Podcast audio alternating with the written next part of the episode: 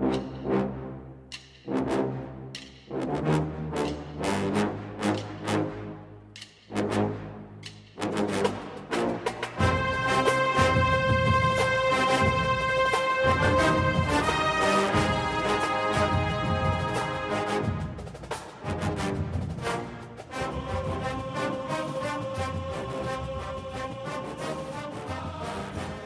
Good morning, Bucknutters. Welcome to the Bucknuts Morning Five here on Wednesday, February 2nd, 2022, also known as Groundhog Day, also known as Signing Day. Used to be a lot cooler back in the day when this was just the only signing day. It's late signing day now. Buckeyes are expected to sign two players today Omari Abor, the high four star defensive end from Texas, and also high four star offensive lineman Carson Hinsman from Wisconsin. He could be a guard, he could be a center. This class Bax it is 21 strong. It is ranked number four in the country. Matt Baxendell, the people's champ, your overall thoughts on this class? Well, I like it, assuming both sign like we anticipate they're going to. Uh, these are two guys that easily could have slipped out of the nest, if you will. Uh, you know, Abor being down in Texas where the money is flowing, uh, and the Aggie kids are genuinely confused why he committed to OSU at the uh, at the All American game when he committed. And then, of course, you know, you had Hinsman who picked between Ohio State and Wisconsin. He's from Wisconsin. And that's a hard pull in the first place. And then you have your offensive line coach change and you still keep the kid. And again, if you're beating Wisconsin for the best lineman in the state of Wisconsin, I feel like that's a player everybody in the country is going to want. Just based on track records, right? They usually have a goofy name that's German based sounding, like Hinsman. They're usually six foot six. They usually eat a lot of corn and beef, and they usually end up going to the NFL if they're starting for four years. So, yes, I'm a big fan of uh, Ohio State signing uh, Carson Hinsman. So at this point, you got to love what OSU has done with these two. These are two that could have easily slipped away. And by the way, the 19 they already have in the in the in the class are excellent. So you, you have to feel really good about where Ohio State is right now. And I know that a lot of us, you know, have a sour taste in our mouth from the way the year ended uh, in the regular season, but this is a good class. This is a class that's going to help Ohio State win some games for sure. Fourth in the country, first in the Big Ten, I believe, still. So nothing to turn your nose up at it. What appears to be yet another top five class for the Buckeyes. Yeah, it is first in the Big Ten. And, you know, there's a pretty wide gap between the top four classes and then the fifth class. I mean, there's a clear top four. So Ohio State, uh, another great class. And as we all know, now the portal is a big part of recruiting, and the Buckeyes landed a couple good ones in the portal. Tanner McAllister following Jim Knowles from Oklahoma State here to Ohio State. We will get to Jim Knowles in a moment, and also DeaMonte Trayanum transferring in from Arizona State to be a linebacker. He was a running back, of course, in high school. He was played both ways, so you know that that adds to the class. That's technically a 21 man class when guys coming from high school, but also those two transfers i really like those guys and we're going to get a chance to talk to those guys tomorrow. The early enrollees plus the two transfers so 13 guys in all we got a chance to speak with the coaches on monday so really looking forward to that. Well the other thing you talked about those two transfer portal boys that's really important right? Uh, getting tanner McAllister from oklahoma state is another coach in the field this is a kid who started at Okie State last year. They like to play a lot of three high safety look uh, with the way Knowles plays his defense. It helps you kind of cover for a lot of the uh, the cover zero, if you will, right? Where he has a lot of zone blitzes. You don't know where it comes from. You got those guys up top to protect against the big play if it doesn't get home. This is a guy who's going to help OSU have a shorter learning curve, and that's all you can really ask for. And then Trayanum coming home to Ohio. Look, he's a kid that I think if he came out of high school and said, I want to be a linebacker, he'd have been a Buckeye in the first place. But much like Steele Chambers, he wanted to be a running back. He wanted to give it a try. And I hope the uh, the switch to linebacker works out as well for him as it did for Chambers. This is a good set of talent coming into OSU, man. Like we've talked about this going in the next season. You get the defense just close to right. It doesn't have to be Bama, right? It doesn't have to be Georgia last year. It just has to not suck. Like I can't put it more simply than that. Uh, you've got the pieces in place to make the defense better. You've got the talent in place. you got some darn good new coaches. So I'm uh, I'm feeling pretty good about what we've seen happen uh, since the Rose Bowl, if you will, and including the Rose Bowl, even because the second half was a heck of a way to spring into the offseason.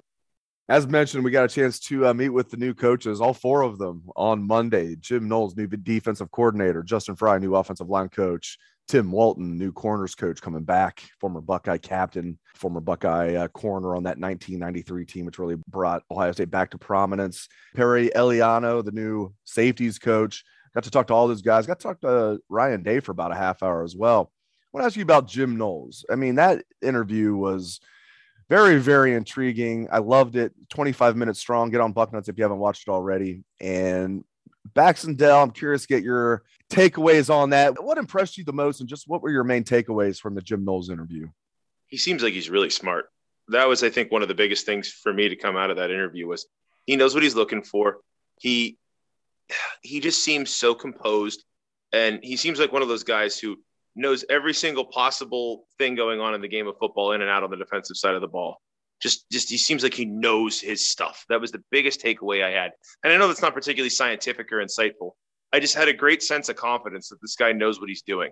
And you know, he said some very interesting things over the course of that interview. And like you said, everybody should go listen to it. It was 25 minutes of good stuff from a guy we'd been waiting to talk to for what six, seven weeks since his announcement for his job. Uh, but I do think it was interesting that uh, he said some things about the team that I, I kind of got my attention. He said a few things where he's like, you know, there's clearly athleticism here, but the question is, is that where do we find the football players? And I thought that was just fascinating. And I'm paraphrasing, but you can tell he wasn't trying to openly bag on how it went last year, but it was obvious why he was there. So I think this guy gets it. I think this guy is a smart guy. Uh, as as was said, you know, Gene Smith told Ryan Day, go out and find the best defensive coordinator you can. Don't worry about money. That guy impressed for sure. Like you don't talk about coordinators typically winning a press conference, but he won a press conference, no question about it. No doubt about it. And I thought Justin Frye did as well. Now, to be clear, I, I watched the Tim Walton press conference. I was over there for a little bit of the Tim Walton press conference. Per- Perry Eliano, his press conference was going on the exact same time as Jim Knowles. So I've watched the Perry Eliano press conference. He was impressive too. But the guys that I sat down with were Jim Knowles and Justin Frye. I thought Justin Frye was extremely impressive. I mean, man, I thought Tim Walton and Perry Eliano were impressive too. What stood out to you about the uh, other uh, three guys, Frye, Walton, and uh, Eliano? Well, I cracked up when Frye said that the uh, 800,000 will go a lot longer in Ohio than it did in Southern California. Just a little bit. you know what jumped into my mind? I thought this guy is already recruiting. He's talking cost of living to all the recruits right now. Hey, the NIL money will go twice as far here as it will in Southern California. So I enjoyed that a lot. Um, you know, the other two, uh, I thought, I think it was Eliano who said he didn't have a Twitter account yet. And I'm like, really? In 2022? How do you not have a Twitter? How do you recruit? Tim but, Walton. Uh, Tim Tim Walton said he doesn't have a Twitter account. Was it was it both of them, or was it just uh, was it just Walton? Maybe I mixed them up. I think but, it was. I think it was just Walton. I think. Okay, just I think Walton. so. I mean, that to me is like mind-boggling that you don't have a Twitter account in this day and age, right? Like that's how half these kids communicate. Hey, do, do, do not offend Dan Rubin, who does not have a Twitter account. Dan, we got to get you a Twitter account. You're the publisher of Bucknuts. Yeah, at Publisher Nuts. Yeah, I, I think that that right. We gotta we gotta get we gotta get Rubes a Twitter account. I've I've tried to talk him into it a number of times, and he always says the same thing to me, and it's a two letter word. No. Um, we got to yeah, get. It usually comes we, with an expletive before it too. We, we got to get yeah usually it does but we got to get Rubes a Twitter account but more so we do got to get you know if he doesn't Tim, get a Twitter account we need to get a fake Dan Rubin Twitter account right just just be like you know at not Dan Rubin and then just kind of mess with it the whole time I think we could have some fun with this one. People, we'll have like a tweet of the week from Dan Rubin and let the Bucknutters vote on it. there you go. There you go. Ultimatum. Listen, we're either going to keep this fake Twitter account up or you're going to have to start a real Twitter account. There you go. But Tim Walton, Tim Walton not only needs a Twitter account, Pat and I were talking about this. We did a Facebook thing yesterday. Tim Walton needs a uh, Twitter account and a Facebook account and TikTok and Instagram and everything else. Like if you're like, you know, if you're the publisher of Bucknuts, you can get away with maybe like one social media page or two. If you're recruiting for Ohio State, you need all of the social medias. I mean, like what else is there? Is it Snapchat? Is that still a thing with the kids these well, days? MySpace is the one thing you can get away with not having. I, I feel like MySpace is making a comeback. I mean, I don't know. it's been a long time since I took people out of my top five. For those of you who are old enough to get that reference, but uh, yeah, I, I, I don't even know what the different social medias are this day because I feel like there's a new one every four weeks that the kid like the reels on Facebook I think are TikTok, but I couldn't tell you. Just shows up. But they, that, that that that's the way this whole thing is going. Is that these guys are going to have to get on the social media train real hard, real quick. And the second one of them creates a Twitter account that have like thirty thousand followers because this is OSU. But and the other thing I want to say caught my attention in a positive fashion was I love how many former defensive coordinators and current defensive coordinators we have on staff right now. And that doesn't include Paul Rhoads who's hanging around for another year to be an analyst. So you know, I, I think it's really fun for OSU that they have that much experience because it gives me a lot of faith that they're going to have a lot of good thoughts in the room. And if you look what happened last the last two years, really, right? How many of those guys had de- defensive coordinator status prior to the last two years, right? Coombs had never done it before. LJ had only done it in a pinch here and there, right? You, you got a guy like Al Washington who really had never called a defense before. You had to have Matt Barnes come in and call the defense. I mean, the experience level is night and day now in that coaching room for OSU when it comes to running a defense and calling a defense compared to where they were the last two years. And I think that's a great thing for OSU. Now, talking about Ohio State football is near and dear to our heart. We love it. Both you and I, Bax, we love talking Ohio State football. But let's get to something that you really want to talk about. Jim Harbaugh, go. I mean, what kind of douche introduced an NFL job on signing day? Like, is it any clear the guy doesn't want to be there? And my favorite conspiracy theory is, is that he's interviewing with the Vikings just so Stephen Ross, noted Michigan alumni, can hire him in uh, Miami. Stephen Ross, notable Michigan alumni, su- being sued currently for being a racist, by the way. Just want to throw that out there. Michigan men. Um, so the the Harbaugh thing is it's a train wreck because he clearly doesn't want to be there. Who the heck are they going to hire? They're just going to promote Josh Gattis from within. Like they just lost their defensive coordinator as well to the, back to the to the Ravens. And if if Harbaugh's not fighting his brother back to get that guy to stay, then that's a real problem. Because it wasn't like he just left for an NFL job; he left for the head coach's brother's job, right? So it tells you there's there's some uh, serious shenanigans going on in Harbaugh land. It seems like he is dying to jump off this train. Well, he caught that quick win over OSU. I think he knows he's in for another long, painful exit process here. And end of the day, like again, who interviews openly for an NFL job on National Signing Day? Can you imagine if this was wasn't like before we had early signing days, what the outcry would be like? That class would fall apart. They'd all be signing with Bama instead or some other Southern school, right? Like it's it's incredible. The like I'm fine with it because he's a train wreck, but this is a dereliction of duty on a job. Like like even if he doesn't take the job in the NFL, they ought to dock his pay even further because he's actively hurting his own program. So, like usual, Jim Harbaugh. I mean, again, I cannot believe that guy actually got a win in this game against us. I'm still sick by it. It, it, I think he realizes it's unrepeatable as everybody else does, though, at this juncture. So, you know, that's the one positive thing I can say here is is that eh, at least he's self aware enough to know how lucky he got last year, and I don't think it's going to happen again. But just have you ever heard of a, a college head coach at a major job interviewing for the NFL on National Signing Day, Dave. I have never heard of that. Certainly not this publicly. Other than all the times Jim Tressel did it, no, can't think of anybody. Um, Maybe Bobby Petrino.